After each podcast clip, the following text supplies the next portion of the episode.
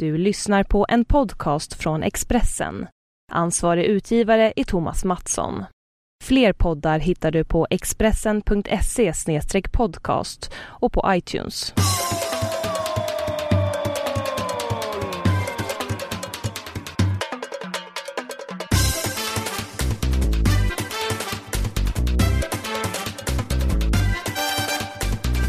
Ja, jag säger god kväll. Väldigt mycket varmt välkomna ska ni vara till eh, denna podden.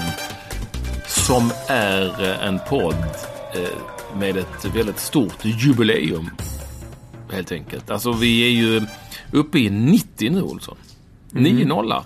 Det vi, vi, eh, som man sa när man var liten, ja han nollar när man fyller 10 år och sånt. Nej, det sa man inte om de som fyllde 10. Nej, mina, jo. mina föräldrar sa det om sådana som fyllde 50. Man Ja. sa det inte om en som fyllde 10.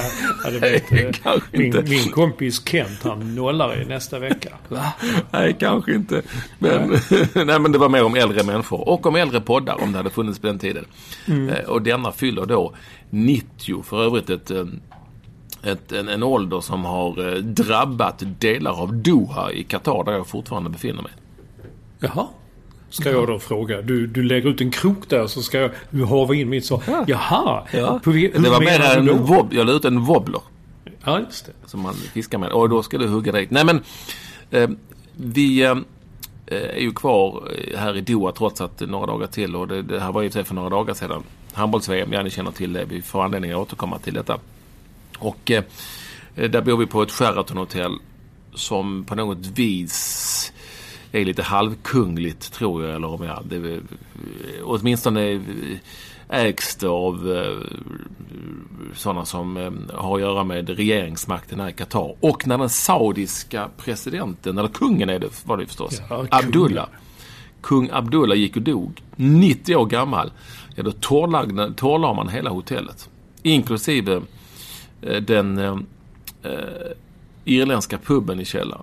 Nej, det är omöjligt. Nej. De Ja, serverade, nej, nej, men nej, det var fantastiskt. De serverade äppeljuice. Det var helt osannolikt. Ja, men herregud.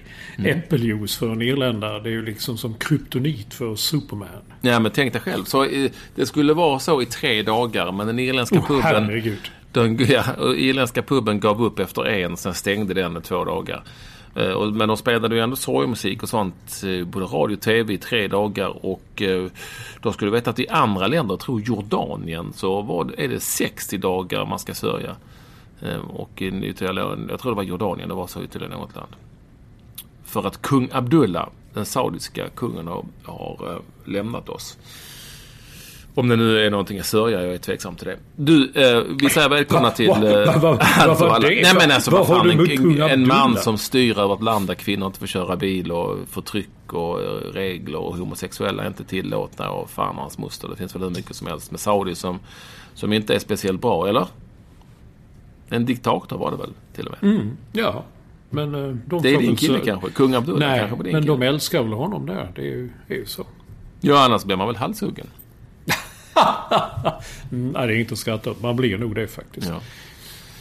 Eh, Så är det. Eh, Som sagt, mycket varmt välkomna ska ni vara till detta 90-ports jubileum säger vi till eder alla. Samt till vår första lyssnare Staffan Olsson som också är kvar i Doha. Han har inte åkt hem ännu. Jaha, jaha. Eh, Ja, får få se resten av matcherna eller vadå? Ja, ingen av Sverige, Sverige har tagit en extra, eftersom detta inte är ett mästerskap i, eh, låt oss säga, eh, någonstans på den eh, liksom, serbiska landsbygden eller något sånt så har Sverige valt att stanna kvar ett extra dygn för att sola och bada lite tror jag. Ta lite Ja. soft innan de åker hem. Det är en bit att resa. Så så är det eh, med det. Han är kvar, men han är inte med oss här idag. Men, han tyckte det var väldigt roligt att vara med förra gången, men vi kan inte ha för mycket av det där helt enkelt. Nej, nej, nej. Och, jag, som sagt, är kvar några dagar, åker snart hem. Och du är i New York. Ja, ja. I Ja, kaoset. I, Ja. ja, men alltså, det, du, det, det, det sägs vara fullständigt... Lever du? Har du köpt eh, sån här... Eh, Ficklampa? Nej. Ficklampa? Har du, har du överlevnadspaket och sådär? Ja, det var meningen. Det, det, var, var, det var väldigt underhållande på, på många sätt. Det började med att det kom en massa sms från polare hemma. Vad fan är det Olsson? Håll dig inomhus och hur ska du klara detta? Tänkte, vad fan pratar de om? Mm. Mycket riktigt så, eh, jo det skulle ju komma the worst blizzard in the history of New York. Det skulle komma på ett dygn en meter snö och lamslå hela Manhattan, hela New York, precis allting. Och ja. eh, borgmästaren gick ut. Han stängde ner tunnelbanan. Han stängde ner busstrafiken. Han stängde ner tågtrafiken. Han sa åt alla arbetare att stanna hemma. Han sa åt alla arbetsgivare. Ni måste låta era anställda få ledigt. Det här kommer att bli ett historiskt ögonblick. Den värsta stormen i mannaminne. De ringde från Sydsvenskan till och med närstående sambo och ville hon skulle rapportera direkt från kaoset och, och sådär. Och vi bara satt där. Var? Var? Sen slog vi på TVn. Jävlar vilket kaos det var på TVn. Du vet vet, de hade folk ute.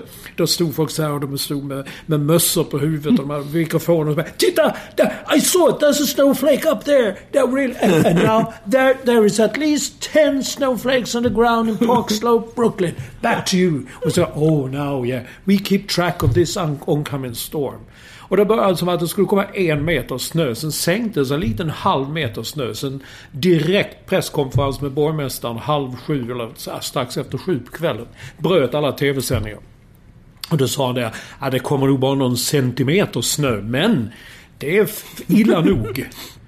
Ja, och vi fattade ingenting. Halv åtta slutade det snöa. Sen har det inte snöat. Nu skiner solen. Det är jättefint. Och all den där, all de där centimetern snö som kom, den smälter fint bort här i solen. Men, och sänder de fortfarande live då? Nej, de, de slutade. Jag gick upp i morse bara för att se vad som hände. Om det gick... Oh, jo, tunnelbana. I New Jersey det var lite hårdare. Den borgmästaren Chris Christie, han drog igång eh, trafiken redan i, i morse. Men det var väldigt effektfullt. Men när Bill de Blasio, som borgmästaren i New York heter, när han tillträdde för ett år sedan. Då kom det en sån här snöstorm. Och då fick han skit för att han inte var tillräckligt förberedd. Att gator och vissa, bara de stora, du vet, avenyerna var plogade. Allt annat bara låg för fäfot. Så nu den här gången hade han verkligen och nu tror jag att han kommer få en jäkla massa skit och kritik för att han stängde ner hela stan helt i onödan. Vad ja. jag är mest upprörd över det är att jag hade lyckats få biljetter till Louis C.K.'s sista föreställning på Madison Square Garden. Mycket känd komiker om du inte vet. Jag har aldrig sett honom, men väldigt rolig. Och den skulle då vara ikväll tisdag kväll när, när vi pratar om detta. Måndag förmiddag kommer det med bing. Vi vill meddela på grund av den analkande snöstormen, the worst in New York's history, så ställer vi in föreställningen. Ni kommer att få tillbaka den within 8 to 10 business days. Ja, nu, det hade inte varit några problem att ta sig att med. Men, jag, jag, jag är det sant detta? Ja. Det här låter ju som eh, när det snöar i Skåne. Eller den här... Ungefär. Den, all, alla, alla föreställningar på Broadway ställdes in. Alla teatrar, allt ställde in. Krogar stängde. Och de satt de här på TV och sa att och tänk nu på, ni måste klä er varmt när ni går ut och, och bunkra upp ordentligt. This storm is gonna hit och så vidare. och jag bara gick ut och tänkte okej, okay, ska jag gå ner? Jag köpte lite frukost bara. Men då såg jag ju folk som kom ut från Whole Foods och snabbköpet med kassar och de hade handlat allt sånt där. Och en, kom, och, och en kompis till Mia sa att de slogs inne på Whole Foods som är en sån lyxig Tribeca supermarket. Eh, där folk skulle ha det sista och liksom rädda vatten. Vi måste ha, vi ska klara. Jag säger, fan vi har blivit fullständigt galna. Vi sov i natt med fönstret öppet precis som vanligt. Det är inga problem. Ja, lugnt, fint. Det låter ju som den där snöstormen i början på 80-talet när Karsten Eriks, ja. som han hette, rapporterade i Radio Malmöhus när det hade kommit igenom massa snö i Malmö. Och det hade kommit ganska mycket snö men det, eh, du vet den, ah, jag tror det tecknaren Ove Wahl som gjorde, han gjorde en teckning i sista sidan i mm. Kvällsposten mm, under alla år. Som var väldigt rolig ibland. Och då fanns det en sån skämtteckning där Karsten Erik sägs säger i sin radiostation. Jag ursäktar mig om jag avbryter eh, programmet eh, om den, vad det nu var, om den eh, nybliven skjutna svenska statsministern eller kungen. Vad det var. Men det ligger en snödriva på Lundavägen. Ja, ja, jag vet inte om det är sant eller inte sant. Men det låter lite som det. Och det låter ju helt fantastiskt på något vis att man lamslår en hel stad utan någon I för, anledning. Ja, ja. i förväg ja, utan ja. någon anledning. Det låter ju... Men ni är ju ett konstigt folk ni där borta. Alltså, ja. Jag vet ju att det i, en hel... Jag har ju följt lite folk som bor på Facebook och annat eh, och via, via nätet och så att det som en hel vecka har har, har det för fan rapporterats om de här bollarna och hur de var pumpade eller inte pumpade. Ja. Eh, fortfarande. Är det snack Fortfarande, om det? ja ja. Som vi pratade om i förra podden. Ja, precis. Ja, det var en väldigt rolig sketch i det här programmet Saturday Night Live i, i lördags. Där de drev med Tom Brady och coachen Bill Belichick om, om hur det var med de där bollarna. Men om jag nu förstod det rätt så eh, har någon, någon, som det alltid är, någon i omklädningsrummet eh, i Patriots omklädningsrum har sagt att eh, det kan ha varit han som... Ja, ja det är verkligen parodi. Som, som tog ut luften och bollarna? Ja, man tror det. Man vet inte. Och sen är ju grejen att nu är ju Super Bowl på söndag och eh, nu vet alla att om Pat Patriots kommer att bli bestraffade så kommer säkert NFLs ledning att vänta till efter Super Bowl. För, ja, du vet. Han, Bill Belichick, han, ble, han blev eh, bötfälld för några år sedan, och ganska många år sedan, för att han filmade eh, du vet, signalerna som en blivande motståndare gjorde under en match. Och han blev, jag tror han blev bötfälld tre 100 000 eller 500 000 dollar. Vilket då är väldigt mycket pengar. Men det drabbar ju ingen fattig. Det, det funkar inte så. Nej. Och sen begriper inte jag varför får man inte filma. Det är bara att titta på TV Man kan ju... Kan banda en TV-sändning. Ja. Alltså det är ju frågan om, om Polen här. Det är det jag tänker. Man kanske kan gå vidare med det. Om de, det polska handbollslandslaget hade tryckt ut luften och bollarna. För det kändes nästan så när Sverige mötte Polen i åttondelsfinal här i handbolls-VM som att när svenskarna sköt eller försökte skjuta så var det fan ingen luft i bollarna. Eller så var det för mycket luft i dem som Staffan Nilsson var inne på. Eh, för att eh, det var ju, ja, det gick ju eh, lite som man hade, inte hade hoppats på. Snarare tvärtom. Man hade hoppats på att det skulle bli mycket bättre men lite som befarat att det var liksom lite för tunt det här svenska handbollslandslaget. Och dessutom blev ju Kim Andersson skadad som du säkert har läst dig till. Eller? Ja, jag har läst och nu, nu ska han väl lägga av igen om jag mm. förstod det rätt. Jag har precis träffat honom på Svenskarnas hotell och gjort en lång intervju. Mm. Och så, mycket sympatisk man och... Eh, nej, det är... Nu är det kört. Det är ju liksom risk för att karriären är över och sådär också med den axelskadan han har. Det är inte så jävla bra att vara skadad i axeln om man är handbollsspelare. Framförallt inte, inte det man skjuter med. Nej. Det är precis som du pitcher i baseball. Så just axelskada kastarm, ja. det är inte så jäkla... Det är inte det bästa du kan göra. Så... Eh, eh det är over and out. Och det är ju alltid... Det är ju liksom alltid lika tråkigt när... När eh, det liksom tar slut för handbollslandslaget och när det är så utslagningsfas då blir det så plötsligt också. Och liksom alla svenska journalister börjar boka om sina resor och sen så försvinner folk vind för våg lite grann sådär. Och helt plötsligt tar det bara slut. För att man har ju ändå någon sorts kärlek kvar till detta handbollslandslag oavsett vilket. Det är så trevligt att jobba med dem tycker vi alla och det är så kul att se liksom, handboll tycker jag. Jag älskar att se handboll. Eh, och sen så, ja, så det är lite trist när det tar slut. Jag tycker det alltid. Det, det är ju, ehm, ja det är tråkigt helt enkelt. Nej men det vet man ju när jag bodde hemma, eller bodde i Sverige, man kollade mästerskap och sånt. När Sverige försvann försökte man ju upp både, ah, det kan väl ändå vara kul att se semin, det kan vara kul att se finalen här men fan det blev inte riktigt samma sak tycker jag då. Jag beror på vem som spelar. Jag brukar ju gilla att titta på Frankrike så det är Men det är, ju ett, det är ju ett vikande intresse för landslagshandboll. Du, du vet ju själv, ja, hela den, man tjatar med hela den framgångsperioden men en den var ju stor typ fram till 2003 och sen har det ändå liksom hållit i sig ganska länge det intresset. Men nu börjar det vika. Faktiskt tv-intresset. Det ser man på tittarsiffrorna och sådär. Jaha, jaha. Alltså nu är det ju... Jag säger inte att all handboll ska gå i SVT eller, eller TV4 men Kanal 5 som då inte har möjlighet att nå lika många tittare. Jag det är 1,1 miljoner där som inte kan se Kanal 5 i Sverige. Rakt upp och ner. Men men de hade ju alltså eh, förminskade, eller minskade ju tittarsiffrorna för Sveriges matcher med hälften ungefär. Alltså, tjoff som bara försvann. Vi kommer aldrig upp i 500 000 tittare i någon match. Eh, det är ju förvisso ganska bra siffror för kanal 5 men det är ju ändå för handbollens del så är det ju färre och färre som ser. Mm. Så det är ju det, nu, nu har det ju varit så många år utan, om vi bortser från OS-framgången som var lite specifik då i London.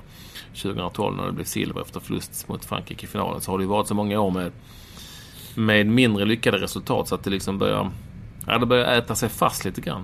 Det krävs nog ett äh, mästerskap att det går, som att det går liksom väldigt, väldigt bra. Mm. Men, det, ja, men det kommer det ju göra om det gör det. Så det, det, det, är väldigt, det vänder ju väldigt snabbt. Va? Alltså, om, mm. Om det helt plötsligt man märker att oj, här är en framgång. Som det var i OS i, i London till exempel. Det var väl egentligen ingen från början som trodde att uh, här, herrlandslaget i handboll skulle vara något att, Nej, det var, att satsa på. Nej, det var väl ingen alls egentligen. Mm.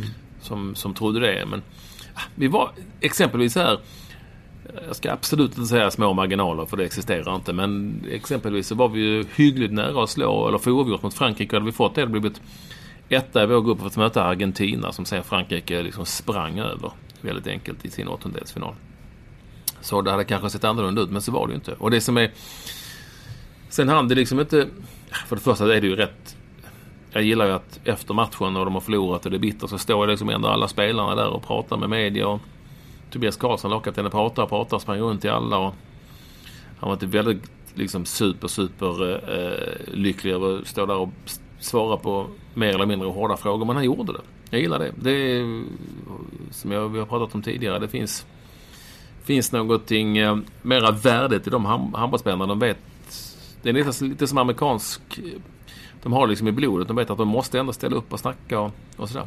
Och det gjorde ju även Ola Lindgren och Staffan Olsson. Jag tror att man de fattade på frågorna vad som skulle komma. Och eh, nu har både eh, Getingen och Bladet och deras handbollsexperter kräver ju nu att, eh, att förbundskaptenerna helst ska avgå. Jaha, jag sa att de krävde. Jag, jag läste ja, något innan där man trodde de vill, att de, de skulle göra det. De vill det nog mest. Vill ha ett byte?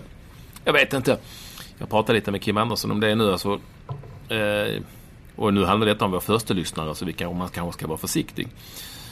Men jag är ju mera så att jag vill ju att man i så fall presenterar någonting som är bättre. Vad det ja, det tycker vara. jag också. Det tycker jag är... Det tycker jag är... Alltså det, det tycker jag är ett hundraprocentigt krav om man som krönikör eller man skriver. Man kan inte... Om man kräver någon sån avgång så måste man själv ha ett, ett bättre alternativ. Annars ska man lika gärna strunta i det. Och det skulle kunna vara Jomir Vranja som är väldigt framgångsrik i Flensburg som är ett av världens bästa lag.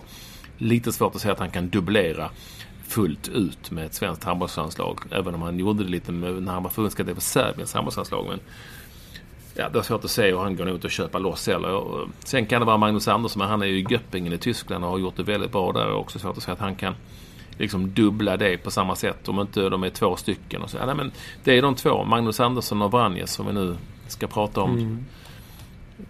Spelare som vara med i en period som vi slu aldrig slutar tjata om. Men det är väl de två som skulle kunna vara intressanta i så fall.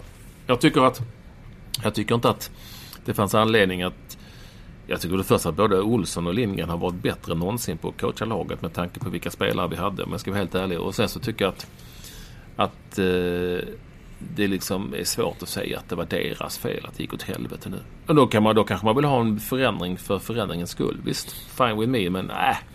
Tittar du på dem, du vet, det är ju samma jävla förbundskaptener i de här framgångsrika lagen som du minns. Ja, ja, ja. Som, de, liksom, de sitter ju kvar och lever kvar.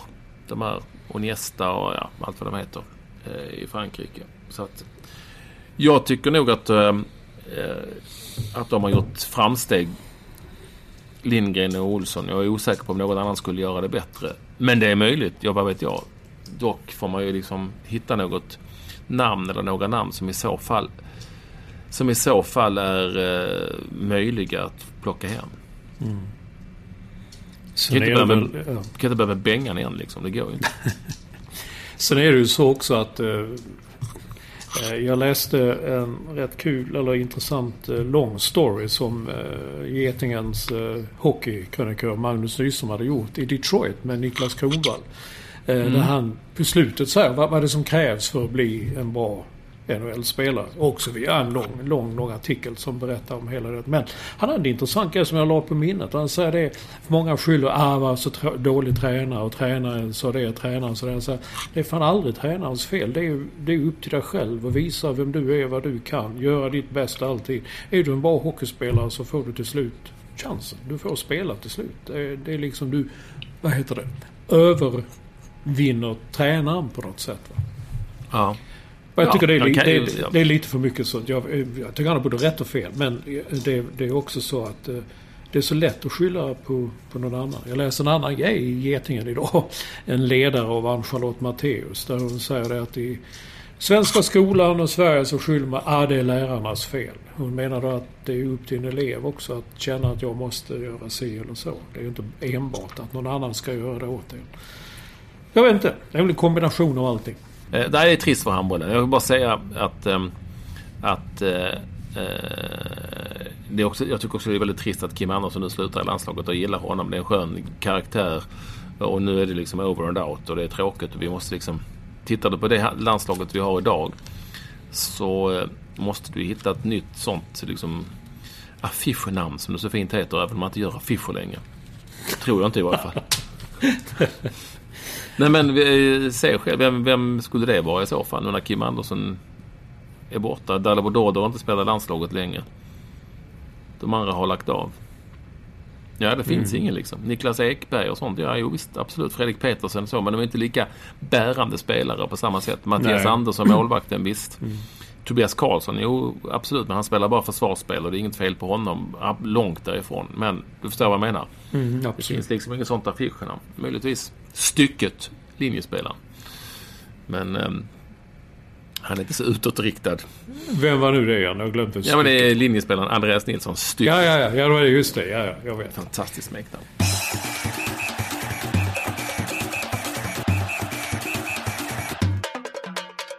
Eh, på tal om smeknamn.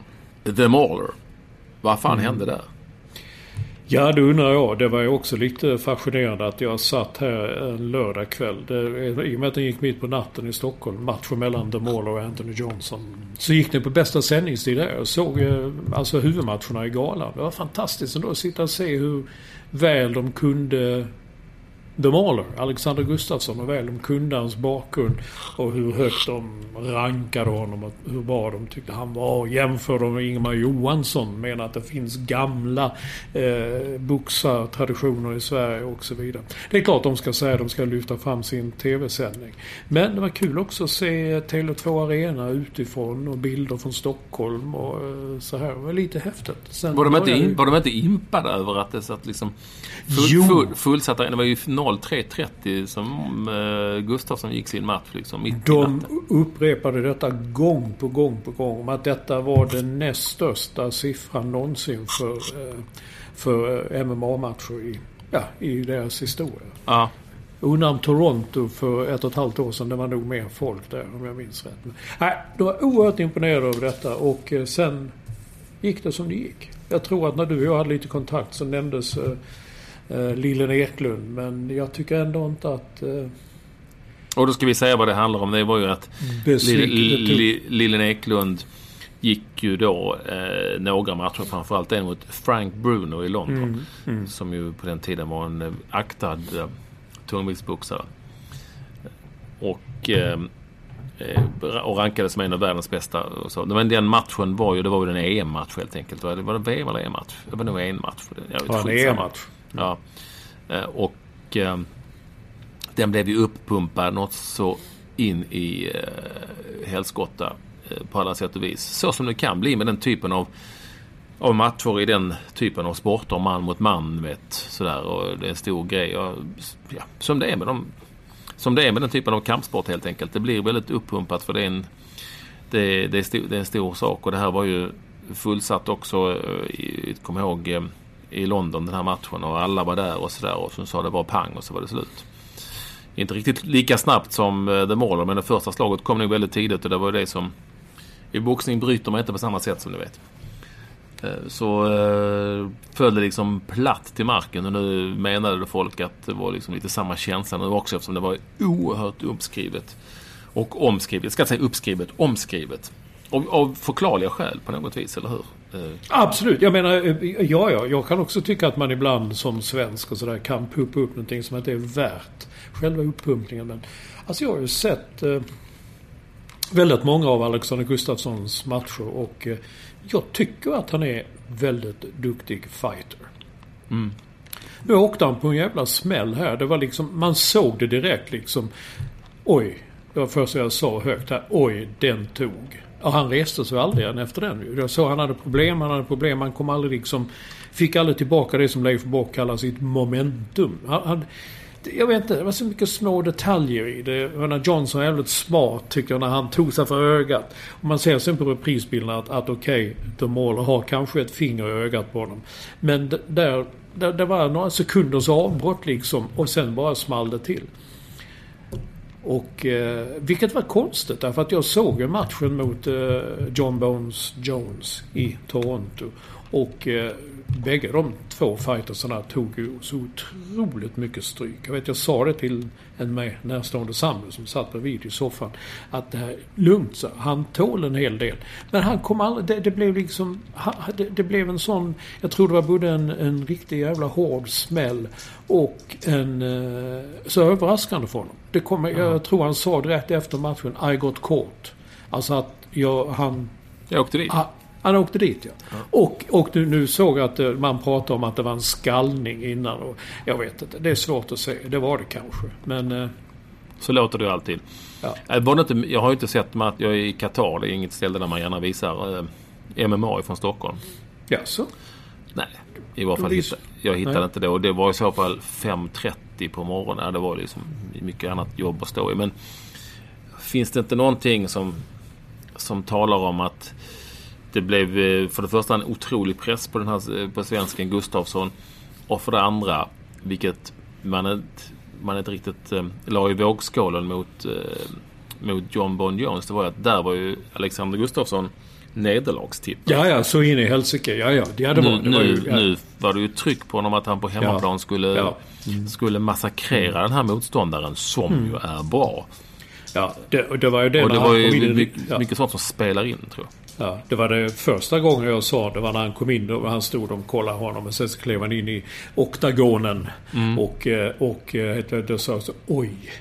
Det var, det var alltså en kraftig bit. Och han hade ju ett jävla bett i, i, i slagen. Mm. Men det var bra tryck utgår jag från. Ja, det verkade vara det. Det var helt otroligt. De gick runt bland publiken och eh, ja, du vet så här. De stod och sjöng eh, Alex, Alex, Alex och svenska flaggor och alltihopa. Och kommentatorerna de var otroligt imponerade av att det var så mycket folk mitt i natten. Mm. Jag också. Jag också. Så, jag, ja, så, så, så, så, så jag vet inte liksom. Nu heter det ska han fortsätta, ska han inte fortsätta? Ja, det får han faktiskt själv bestämma.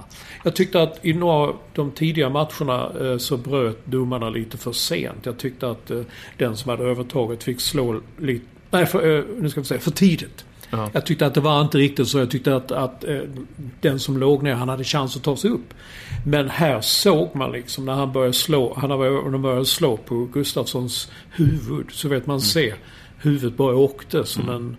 Du vet, det fanns inget motstånd. Jag bara tänkte bryt för helvete. Men han fick slå två eller tre gånger innan domaren kastade sig ner och bröt. Och då kände jag liksom att domaren kanske känner också den här grejen med att här är 26 eller 30 000 i Tele2 Arena mitt i natten. Mm. Vi kan ju inte sluta nu. Kom igen. Jag menar, hade det varit 15-20 eh, sekunder kvar av, av den ronden så hade det kanske varit annorlunda. Men det var det ja, i början av ronden, början av matchen. Det var... Ja. Nej, det kan ju vara så med domarna ska ju bryta tidigt. Det är ju det som är man säga, fördelen med MMA jämfört med proffsboxningen. Att, eh, att eh, så fort det smäller ordentligt ett slag, om man är borta eller groggy, så ska man bryta. Och inte mm. som i boxning att man ska ta räkning och ta emot otaliga slag i 15 mm. ronder. Mm. För det, givetvis blev det ju så på sociala medier att eh, många var väldigt skadeglada. Vilket jag tycker är tråkigt. Vad är det för jävla människor som bara lever ett liv. Jag menar så ha ha ha ha. Var det inte värt mycket mer det här och ni skrev upp det här och ni tyckte att det ha ha ha. Människor lever för, för den delen sanna glädjen, det vet ju. Och sen är det klart att det uppstår en debatt kring huruvida det här är bra eller inte. MMA, den ska vi inte ta igen, men den är inte så underlig. Den har ju funnits sen proffsboxningens vagga. Ja, ja, nej, den debatten. Men vad då menar du det? Jag, nu har jag inte följt det så noga, men skulle folk vara skadeglada? Han, ja, mycket, oh ja, han, är, han är ju en tapper jävla hjälte som, alltså tänk själv, vem skulle vilja gå in där i, i detta som det är? Zlatan sa väl en bra sak efteråt. Han sa att eh, man kan förlora men man behöver inte vara en förlorare för det. Att det är en viss skillnad mellan att förlora en match och vara en förlorare. Och han menar att Alexander Gustafsson är ingen förlorare. Nej men vadå, är du, är du liksom överraskad över att det finns eh, människor i landet som är skadeglada över det, över det här? Det kan ju inte Nej, kanske inte överraskad. Kanske lite. Jag tycker, men det, det tycker jag är tråkigt. Jag tycker ändå att uh, Gustafsson är en av de mer tappra fighters jag har sett på väldigt, väldigt länge. Så att, Ja, ja. Eh, det var bara för tråkigt och, och snöpligt på något vis. det var snöpligt in i helvete och det kan man ju säga. Det, det, det, det gick för snabbt där helt enkelt. Det, men jag tycker också att, de var stor, att han var stor efteråt när han liksom säger att eh, nej, det har gått kort. Det, jag har inget att säga. Jag, jag har inget att skylla på. Någon sa att han hade hört när eh, eh vad heter det, hans Demolo Sekond hade ropat då när vad han skulle göra. Så är det väl. Det är väl en del av spelet. Det är väl en del av matchen, en del av fightandet. Ja. ja, trist. Hoppas han kommer tillbaka. Så kul med fler sådana stora matcher, i, i, inte minst i Sverige. Many of us have those stubborn pounds that seem impossible to lose, no matter how good we eat or how hard we work out. My solution is PlushCare. PlushCare is a leading telehealth provider with doctors who are there for you day and night to partner with you in your weight loss journey. They can prescribe FDA-approved weight loss medications like Wagovi and Zepbound for those who qualify. Plus, they accept most insurance plans. To get started, visit plushcare.com slash weight loss. That's plushcare.com slash weight loss. Jag, var inbjuden till matchen och är väldigt, väldigt, väldigt... Det var väldigt tråkigt att jag missade det. Men eh, jag har det ganska bra här också på något vis. På något vis kan du nog ha det. Solen skiner och ligger där och gonar dig eh, vid, vid poolen. Ja, jag har gjort det senaste dagen. Kan jag säga. Och det är väldigt behagligt väder. 24-25 grader. Och, eh, flyttat till ett annat hotell här nu som är lite bättre och, och så i detta underliga samhälle. Och jag måste ändå säga då, och det är ju så lätt att, eh, kasta skit på Qatar av alla olika tänkbara anledningar som jag var inne på senare. Men arranger, alltså arrangemanget i sig här det kan ingen ta ifrån dem. Det är, det är fotbolls-VM-klass alltså på eh, mediafaciliteter, fantastiska arenor, oerhörd service på alla sätt och vis. Det kan ingen ta ifrån dem. Det är ingen som har gjort det bättre i, i ett handbollsmästerskap någonsin som jag var, eller någonsin vet jag inte, men på ett handbollsmästerskap som jag har varit på. Det, det är några stycken. Mm, senaste åren. Så att eh, det kan ingen ta ifrån. Det, är- det är liksom topp, topp, topp, topp, topp klass. Det är fotbolls-VM-klass. Det är massor med funktionärer och de är hjälpsamma, pratar språk, eh, engelska då. Ehm, ja, det- och det är eh, jättefina liksom...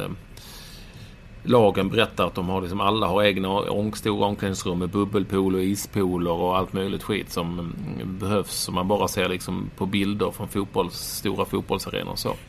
Så det, jag tror, jag är helt övertygad om att de kan arrangera ett skitbra fotbolls-VM faktiskt. Och arenor som vi aldrig någonsin har sett tidigare.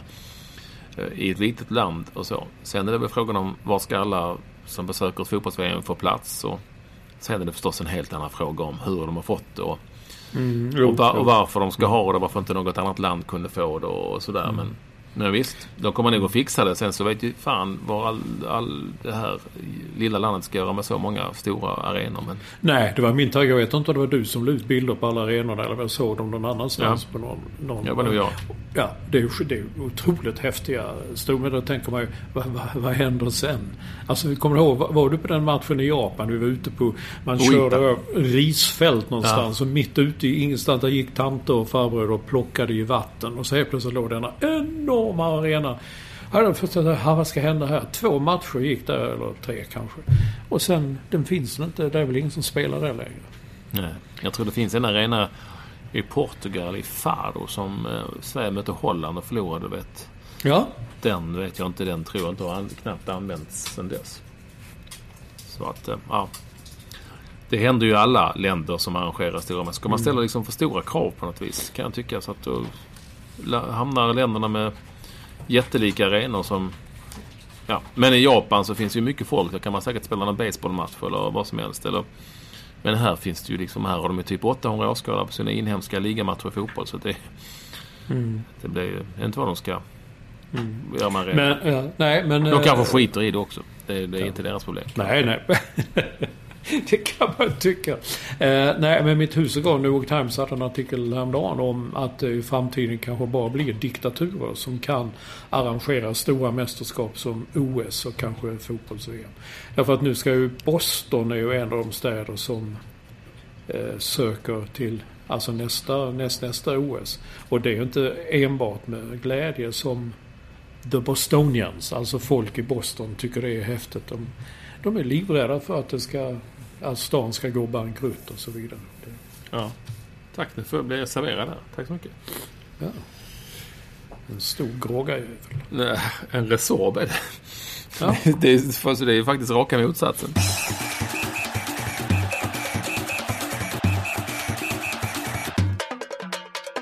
En sak som eh, har, eh, jag vet inte, har säkert slagit dig också när du är i den här typen av länder och så. Eh, och jag skrev om det i min blogg. Jag vet inte vad du, vad du ansåg om det, om du kände igen dig. Men det är liksom det här med fåtöljer. Ja, ja, ja, ja, Ja. Nej, jag har aldrig varit i, i den typen av länder. Så Nej men alltså, vet- du har sett Du- bilder ja, på TV Ja, jag vet. Ja. Alla, all, överallt på hotell och så. Och hemma hos människor sitter folk i fina, så här, fina upppuffade, sirliga fåtöljer. Och det, de sitter så mjukt och fint ser det ut som i sina, som jag tycker, väldigt fina liksom, dräkter med huvudbonader. Och sitter och pratar, dricker kaffe och sånt. Ja, men är, alla sitter och får se på arenornas VIP-läktare, också fåtöljer sitter de. Men det ser ut som de, de är så snygga alltid. De är ja, upp, ständ, ständigt upppuffade. Och ser man bilder på ett- TV och de är hemma hos folk så sitter de också i jättefina fåtöljer. Ja, jag har ingen eh, förklaring till detta. Du, du är Nej, det är ingen förklaring. Det är bara... Nej, men jag... Du, du kan... Det, det är mer att det, det är mer att liksom, vad heter det, att eh, jag har noterat detta och jag tycker att det är intressant. Att alla sitter i fina fåtöljer och pratar med varandra. Och tittar i sina mobiltelefoner. Vi säger att det är bara vi i Sverige och det är så. Här, sitter, här, här har jag sett att extremt många människor har minst en mobiltelefon som de sitter och blurrar med och tittar i. Det är ju likadant över hela världen såklart med det, vad heter det, downface generation eller han, vad han kallade det för. Face down generation kallar han det för det Bergstrand. Nanne Bergstrand, ja, ja. Ja, så att det är, det är nog, eh, jag kan tänka mig att det är så eh, överallt. Och en annan sak som är, det är också lite speciellt för, tror jag, den här typen av, eh, typen och typen, men i den här världen, det är att Alltså alla kör omkring i, i enorma bilar här. Alla, alla bilar ser nya ut. Jag tror det är ganska billigt att köpa bilar. Framförallt kostar det ingenting att tanka. Ingenting. Det var ju en kille, en, en fotograf, tv-fotograf som heter Kenneth. Som de har så här, eh, i tv-produktionen har man alltid eh, en liten vadslagning som kallas för svartvadet. Det är lite roligt. eh, och Ja. eh, man, man slår lite pluppar som man säger. Alltså det är nationens eh, valuta. Och så går det vidare så går det vidare. Om man ska slå vad om resultat i matcher så måste man ha helt... Men till slut vann han sådär 640 pluppar. Som är typ eh, 1500 spänn, svenska kronor. Eh, Och då hade de räknat ut att det, det kunde ge honom 15 öl på deras lyxhotell. Eller 2500 liter bensin. det, var, det var någonting sånt. Eh, Alltså det är helt vansinnigt. Ja men i bilarna, de nya fina bilarna. Är det eh, jätteofta som jag tittar in från, från eh, när vi är ute och kör på vägen här och åker taxi och sådär. Tittar in. Och det är jättemånga som har kvar plasten. Du vet den här nybilsplasten som Ja, sitter ja, runt ja, ja. De har Ja. kvar den. Ja, då smutsar det ju bra. Nej. Det inte. Lätt att torka av, ja. smutsar Mm. inte ner. Det vet du väl. Första gången man kom, för länge sedan när man kom ut på landsbygden i USA, man kom hem till vissa, man kom hem till dem så, ja, soffan och fåtöljen, ja, plasten var ju kvar. Nej. Det, förklar, det förklarar mig, det var ju praktiskt. Du, slipper du ju, ja du bara torkar av det så det är klart. Du skämtar. Nej, så jag blev lite förvånad när jag läste hur du skrev om detta med, med det fenomenet. Tänkte jag, det är minsann inget fenomen. Så gör folk. Men, men då... Jag bara slår mig att det var, varför köper man en...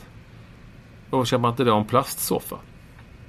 Jag vet inte om det finns några Nej, plastsoffor. men mera så än kan man köpa en, en jävla vad som helst som är lite mjukt. Bara det är plast runt omkring så spelar det ingen roll.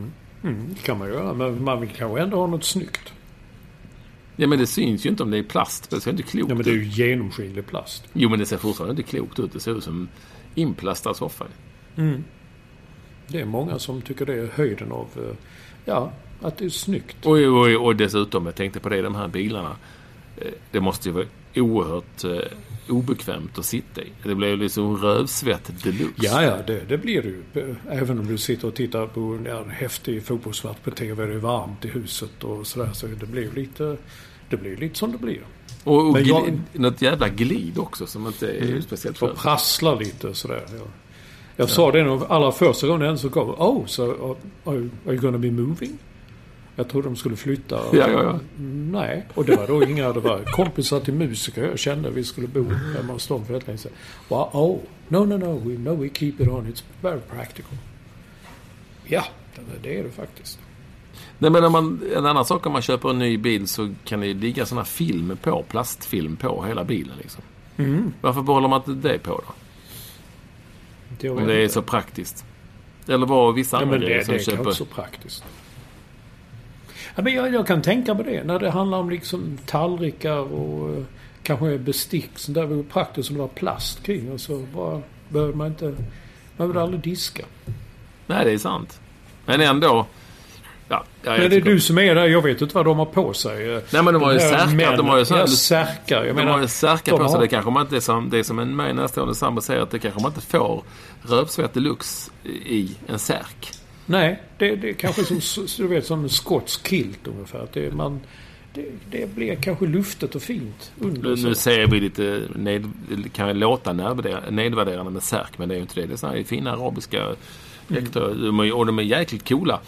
Eh, Ja, det är vi då europeer, vi kan tycka att alla är likadana och sådär. Men dels finns det några som har blått och grått och brunt. Eh, Och sen så är just de här särkarna finns l- oerhört lyxiga varianter med eh, manschettknappar och kragar och snygga eh, snygga och lite, lite annorlunda skurna och eh, snygga knappar. Och det är ja, detaljer som jag har lagt märke till och så de är inte alls likadana allihopa. Du kan väl köpa en sån och ha i TV nästa gång när du kommer hem och kör, vad heter det, Fotboll Europa, fotbolls... Ja, det skulle man väl kunna göra. Ja. det hade i alla fall varit häftigt att se det. Trodde de hade lyssnat på vad med- jag sagt eller bara tittat på vad jag hade på. Ja, men vad hade hänt om jag hade kommit hem i en sån särk med sån huvudbonad och satt mig i rutan? Och, vad tror du? Vad skulle nå... Ingen kan ju säga någonting. Det kan du väl? Ni har väl klädkod i... Ja, men det ska... Jo. Men ja. Jo, det är sant. Man ska ha skjorta och, och kavaj och helst slips ibland. Så där sprack det. Mm. Men det var en bra idé. Jag ska fundera på den. Jag kan köpa en särk här, men då vill jag ha en svår särk. Jag vill definitivt ha en med manschettknappar. Jag köpte, en, jag köpte en särk i Kamerun en gång när mitt bagage försvann. Det är sant. och ja, ja. Och man fick då liksom, man skulle få lov att gå och handla för det fanns absolut ingenting att handla mer än eh, ja, sådana fri, ja, kamerunska eh, Fotografen som var med då, Peter Widding, han hade väldigt roligt åt detta. Vi var på en jazzklubb och jag var klädd i särk. Eh, på tal om att handla så kallar jag Malmö FF till presskonferens eh, varje dag. För att de presenterar nyförvärv. Det var en snygg övergång på tal om att handla. Eftersom du hade, du, eftersom du hade...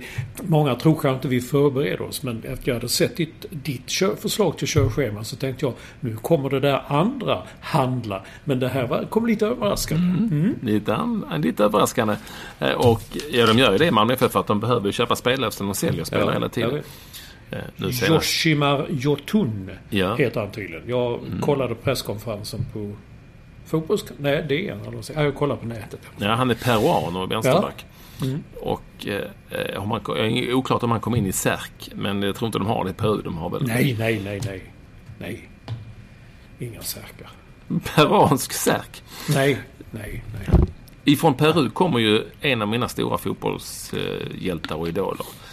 Som jag har träffat någon gång så här på senare år också. Nämligen Teofilo Cubillas. Ja, jag nummer tänkte du 10 skulle som säga skö- sköt som en häst.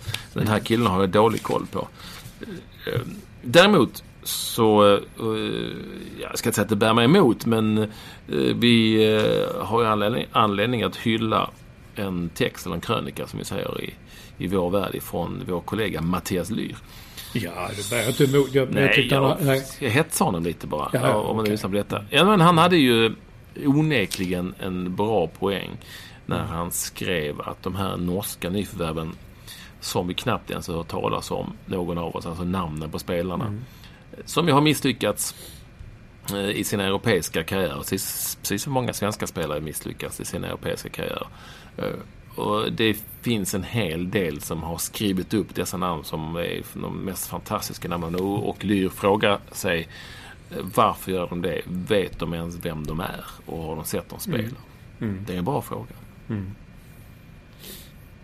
Nej, jag, nej, jag tänkte samma när jag såg, alltså jag har ju då kompisar som håller på kanske det laget om man säger så. Och eh, skickade Wow, nu kommer eh, eh, en som heter Wolf Eiks. Jag kan inte säga Ekrem, ja. Just ja. det. Och så, åh Berget. Han, ja, Berget. Han är... Jag tänkte, vem fan är det? Måste jag erkänna min totala okunskap. Jag hade ingen aning vilka dessa två namn ja, Han heter inte Berget, han heter Berget. Ja, ja, men det vill jag inte säga. Nej, heter han inte? Ja. För mm. dåligt. För dåligt skämt, tycker jag. uh, nej, men då, och, då säger liksom, hur vet man detta? Det, det, det, och då, men jag har då också sett liksom, det står ju så här, nu de blir bättre än i fjol. Och det här blir, och så placerar man runt dem och den där och den där. Och han spelar bakom den och han kommer fram. Det kommer bli mycket bättre än i fjol. Och man ska inte säga något emot det. Jag menar, om de är från det landet där de nu är från, det vill säga Norge, så har ju säkert Åge Hareide, som är tränare i Malmö FF, säkert ganska bra koll på dem. Om man säger så. Men jag menar, ingenting är ju, är ju givet att, att, att det blir en succé när man värvar någon. Man, det har man ju ingen aning om ju.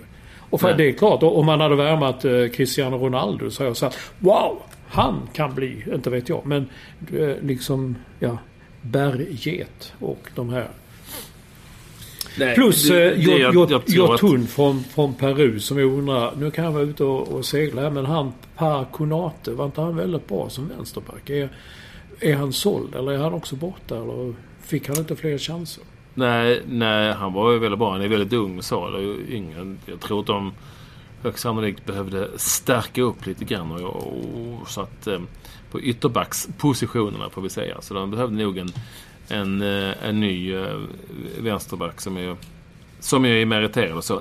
Det är väl likadant med Tobias Arna som, som Malmö FF har tagit. Ja, det kan ju bli skitbra men med alla nyförvärv skulle jag säga om Cristiano Ronaldo kom till Malmö och, och fick bo där och spela med Malmö FF. är inte helt hundra på att det kommer bli asbra. nej, det alltså, inte. Äh, även om jag minns att Diego Maradona där var i Barcelona. Det blev inte ens det blev bra en gång i tiden. Mm. Även när man var ung då, den, den, den gode Diego. Så, mm. Med alla nyförvärv är det alltid när de flyttar på sig till nya lag och nya länder så är det ju alltid så att man aldrig har en aning om hur det blir. Och Nej, det, är likadant, det är likadant i detta fallet som så många liksom, andra fall. Ja. Det ja, du, ja. har inte en blekaste aning.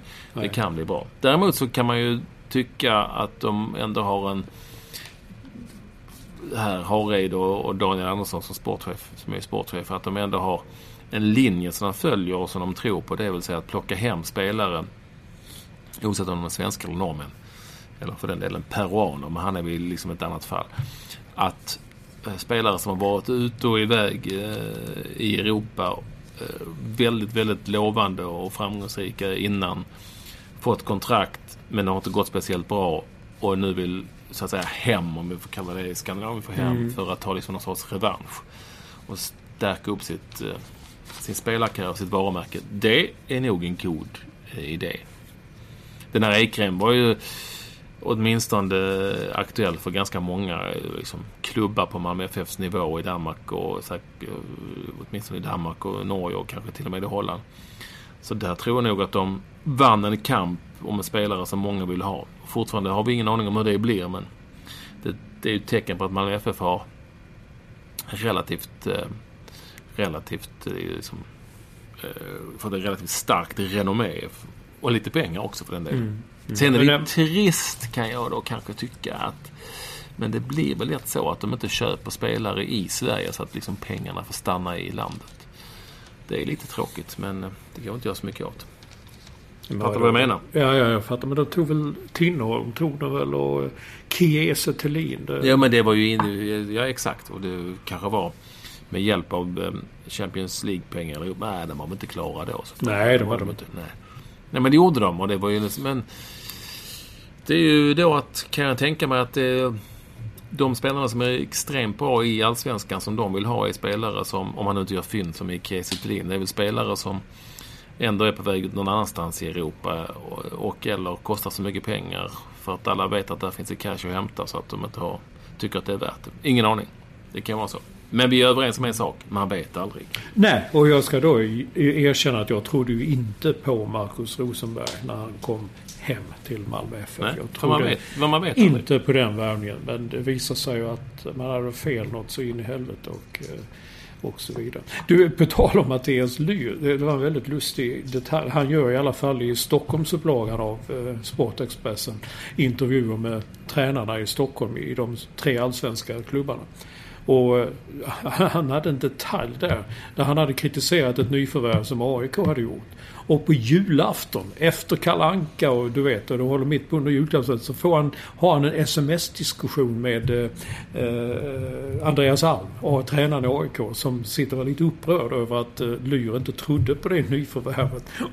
och jag tänkte man, okej, okay, det är kul, det är bra att vara liksom passionerad och ha ett intresse om man säger så, brinna för sitt jobb. Men man tänker just julafton där när det är dags och du vet eh, blöta lutfisken och skära skinkan och ta första snapsarna. Det finns väl ingen jävel som blöter lutfisk? Alltså jo, det, det finns det ju men... Det var, det var ju ett roligt sätt. Du satt ju nu och såg så fullständigt ointresserad ut så jag fick ju krydda detta med ja. blöt lutfisk. Det var inte det jag ville komma till. Jag bara ville ja, men jag, jag förstår, jag förstår vad du menar. Att det, men julafton är inte lika heligt längre. Nej. Inte kalanka i varje fall. Det tror jag inte. Inte på samma sätt. Men det kanske man kanske har annat för sig eh, om man är i Mattias Lyrs eller Andreas Arms kläder just en julafton vid den tiden när man har familj och så. Det mm. kan jag hålla med om. Mm. Borde kanske mm. ha annat för sig. Eller eh, ja, borde vet jag inte men man kan ha annat för sig. Jag tyck, tyckte det var en liten rolig detalj. Precis som en gång när Lyo intervjuade Rickard Norling och han var i AIK. De satt ute i Sollentuna på den där lyxkrogen och satt och pratade och pratade och pratade i timmavis. Och så säger Norling att nej, jag får gå nu liksom. Jag måste till familjen. Jaha, var, vad har du dem? säger Lyo. De sitter i bilen. Då satt familjen ute i bilen medan han satt och blev intervjuad av Mattias Lyr. En annan rolig detalj, men den, där, på den krogen vet jag att där blötte de lutfisk. Vilken krog är det som är en lyx? Jag kommer inte ihåg vad den heter. Ja, jag vet. Jag har tagit upp det. Vi åkte ofta med en taxichaufför till Arlanda. När han hörde mitt namn så kom alltid han. Han hette Jack. Han var jätterolig. En sån riktig stockholmare. Och Lyr pratade om den där, om den där eh, krogen där ute. Och jag frågade jag brukar har du varit där? Du tror fan inte jag går, jag, jag går ut och käkar i skogen eller? Nej. Och det har Lyr aldrig glömt.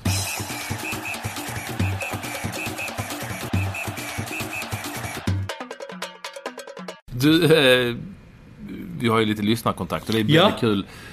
Tycker vi som alltid att ni hör av er och det är några som hör av sig eh, lite mer än han Hackenbusch eh, hör av sig länge och det finns en hel del som hävdar att de vill vara andra lyssnare eller tredje lyssnare eller fjärde ja. lyssnare eh, efter eh, Staffan Olsson som var första lyssnare. Jag tror att Anders Svensson, som inte den utan din kompis. Ja. Mm.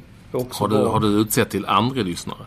Ja, men man vet inte. Ibland så kan jag tvivla lite. För sist jag vi nämnde honom så kommenterade han inte det. Då kände jag, hmm, har han hoppat över? Däremot har vi sådana som Hockeybloggen, Daniel Dujmovic, eh, Fredrik Gustafsson som nu skickar nya vitsar hela tiden. Katzala är så himla bra. Och Nej. Hugo Z Hackenbusch som är väldigt uh, flitiga. Mm. Hugo Z tar... Hackenbusch kan kanske vara andra lyssnare. Ja, kanske. Inte eller tredje. Ja, skitsamma. Ja. Ja, vad, vad har de skrivit? Nej, nej, nej eh, en Oskar Malm eh, skickade ju en, en, från en tidning i, var det nu är någonstans, eh, stor rubrik. Transatlanter till Vittsjö. Ja. Ja, två, det var två kvinnliga, alltså två tjejer som spelar damallsvenskan. Transat, är inte det transatlanter? Ja, ja, kanske det. Men det stod inte så i rubriken i alla fall. Men jag tycker ändå jag tycker det är roligt att folk kommer ihåg det där med transatlanta. Att det är liksom, vi har satt agendan där. Precis som att förmodligen är det vi som har, som har gjort att uh, Getingen, Expressen, publicerar Dagens Garv igen. Och det var där uh,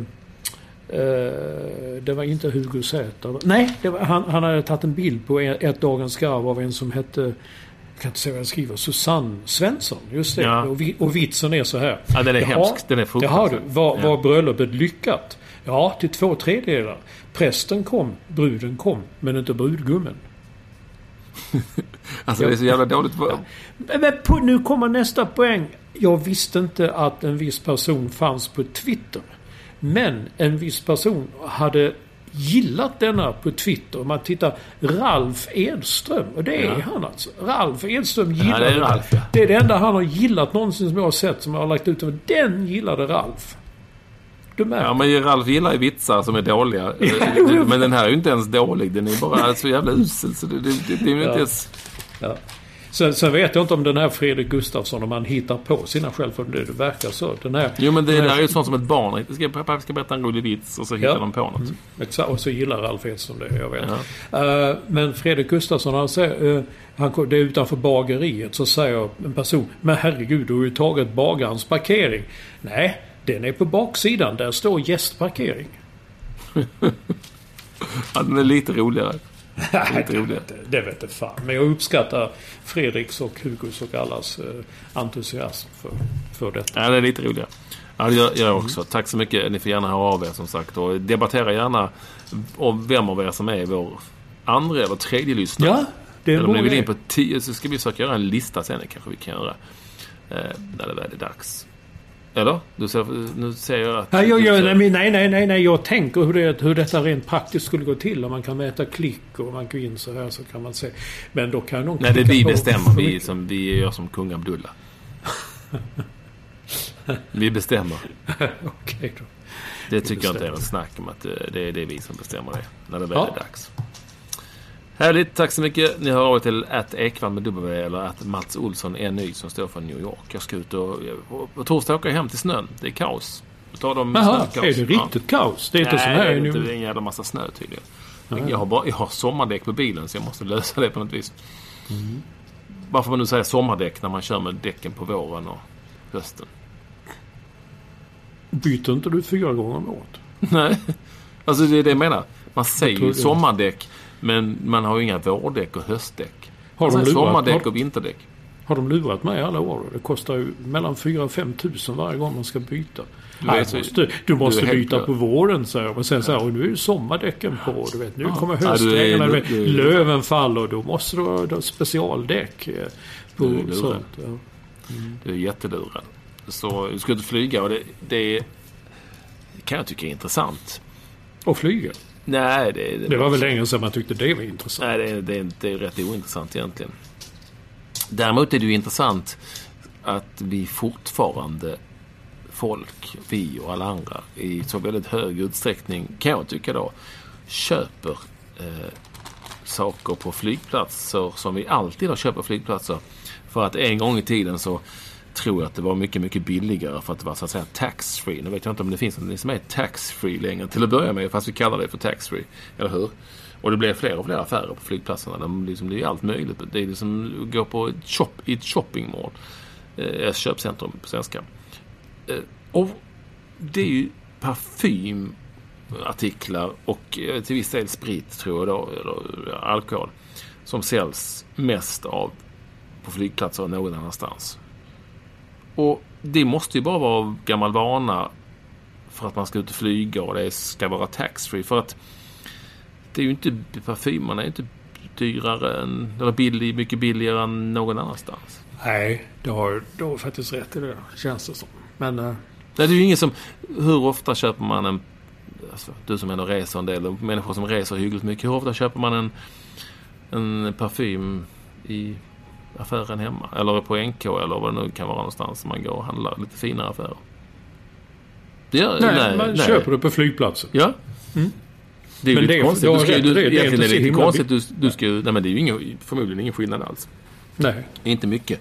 Och åtminstone om du flyger inom EU och sådär. Så, men, Nej, så, det är ju det det är. Jag, det vet jag, har du nog rätt i. När jag flög så mycket med landslaget och lyr då, då liksom det struntade jag. Jag handlade aldrig någonting då, för det märktes ju. Men det var när vi flög till Malta eller något sånt som låg liksom utanför. Ja. Och, och, när man flyger till USA då, då känns det som man gör en liten vind. Men inte så jäkla mycket. Nej, inte så mycket.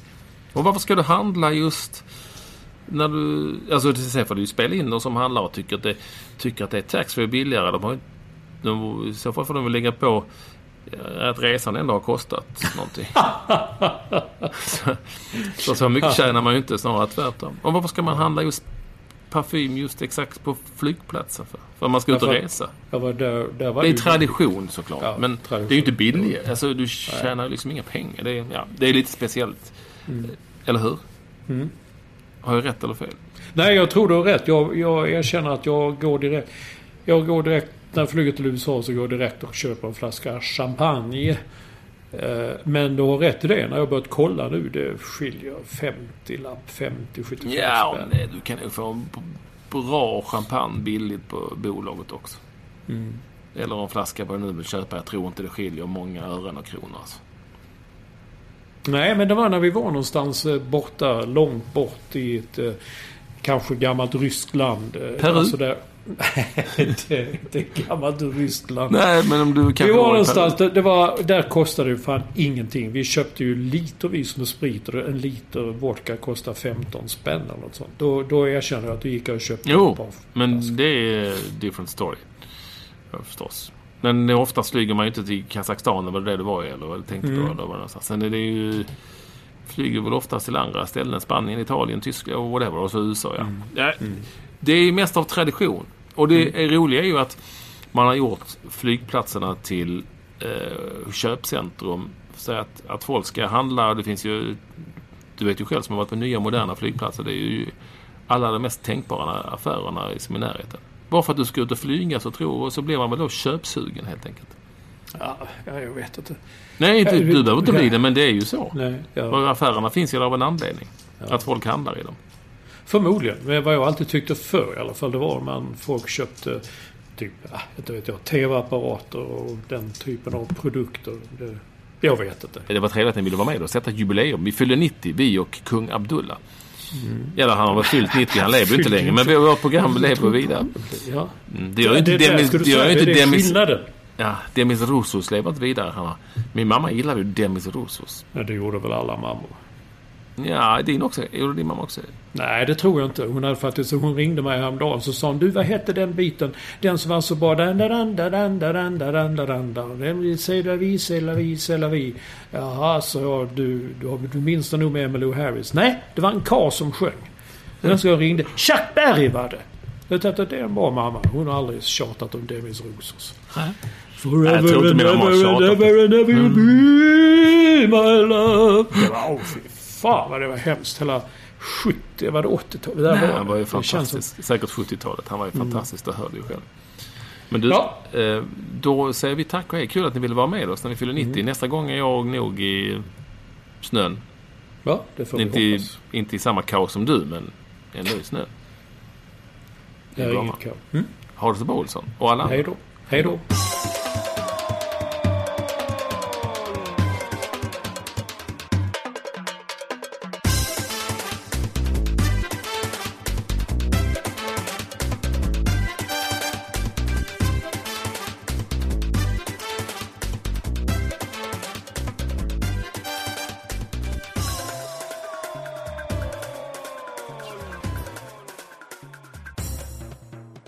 Du har lyssnat på en podcast från Expressen. Ansvarig utgivare är Thomas Mattsson. Fler poddar hittar du på expressen.se podcast och på iTunes.